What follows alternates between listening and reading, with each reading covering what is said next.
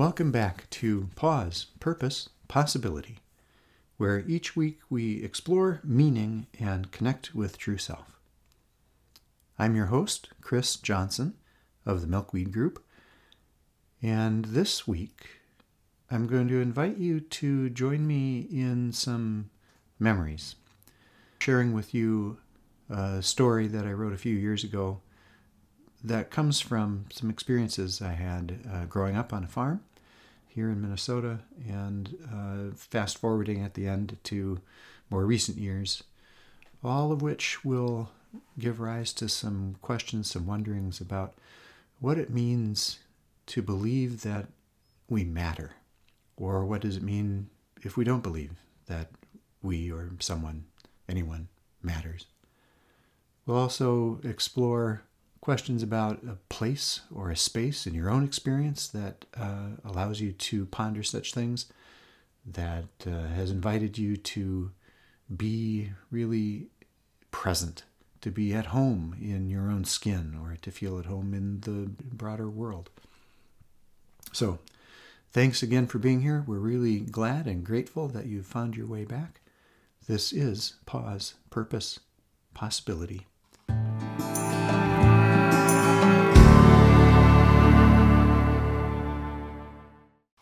So I'm going to begin with a memory. I may be nine or ten years old, and I'm at home on the farm where I grew up. It's the tail end of a long, baking hot day of baling hay, and the evening milking is just getting done. A stair step jumble of old tires against the outside wall of the machine shed helps to hoist me up to the gently sloping roof and then, when I come to the steeper pitch of the adjoining granary, I lean forward a bit so I can skitter the rest of the way up. At the peak, I sit with my knees drawn up, loosely encircled by my arms, facing toward where the sun has just slipped below the horizon off in the west. The soles of my summer toughened bare feet prickle against the grit of the green gray flecked asphalt shingles that are still warm from the heat of the day. My gaze lands on the languid procession of black and white dappled Holsteins as they make their way out of the barn to the pasture, tails swishing side to side. The sky births a crystalline light that casts lengthening shadows and illuminates the clouds of bugs that rise from the grass as if from within as the cows pass. I am utterly still. The air is quiet, but for the whisper of a car on the distant county highway and the low murmur of the barn radio. It's a twins game in its late innings, drifting out into the night. Somehow, miraculously, at least in this misty, idealized memory, there are no mosquitoes up here. High above, jet contrails crisscross the deep cerulean blue, dusty rose, blood orange sky. A few are still fairly sharply defined, crisp white signatures of more recent flights. Many have become swollen and diffuse through the slow passage of the day and yet remain in place for lack of wind, even at those high altitudes. The first stars emerge, and the fireflies are beginning their nightly dance. I wondered to myself, who were the people on those planes today? Where were they going? What are their stories? will I ever go somewhere that will actually involve flying on a jet? What will become of me? For now, in this moment, up on the peak of the granary roof, time hangs suspended. The world is so vast, and I feel so small, and yet somehow deeply in it. Just me, right here with no discernible gap between what simply is and how things ought to be, how they might be. In the hushed, deepening dark up on the granary roof, everything simply is. And it all silently, truly, inexpressibly, inexorably matters. Somehow, even I matter. Huh, now there's a thought. Now, I don't recall thinking it at the time. I can't imagine I would have had the words. And it's actually been one I've had a hard time believing for much of my life that I matter. So, what's that about? What does it mean to believe that I matter? And what does it mean not to believe that? Of myself, or of others, or of anyone? Jump with me now to just a few years ago.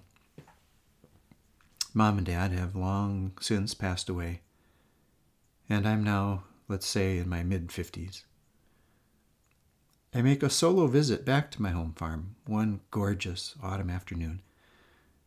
But I discover when I get there that the machine shed side of the barn, where I scampered across to get to the adjoining granary roof, has collapsed and been cleared away.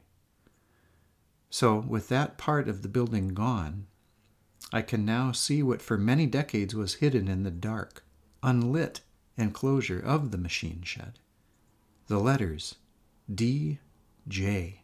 in faded barn red paint, each a few feet tall, quietly emblazoned on the western face of the granary wall, now exposed and visible in ways that they couldn't be when the machine shed was still in place.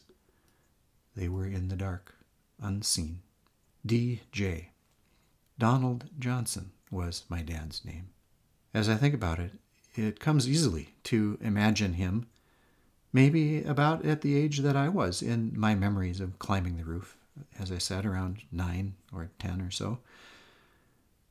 I can picture him slathering his initials on the granary wall as a way to clean out his brush at the end of some larger painting task.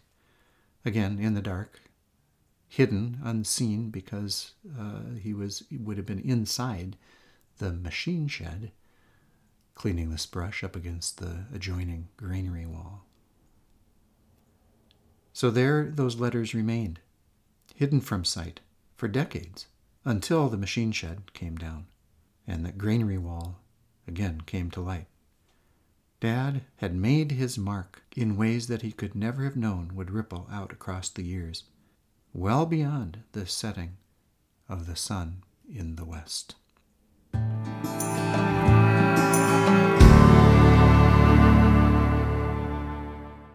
Thanks for coming with me back to the farm where I grew up. Thanks for coming with me into those memories. Thanks for wondering with me some of the things that those memories evoked. Again, what does it mean to believe that I matter?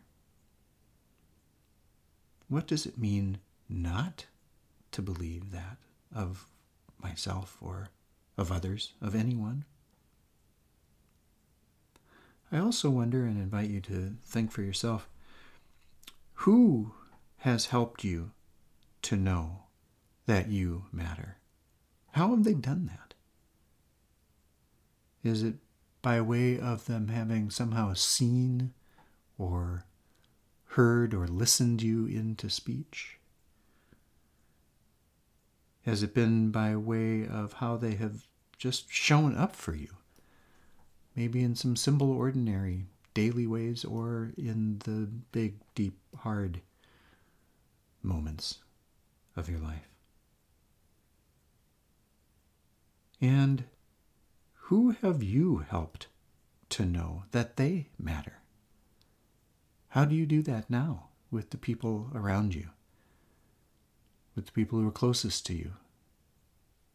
Or maybe people who are no longer so close, maybe folks you haven't been in touch with for a long time, folks from your own memory or past.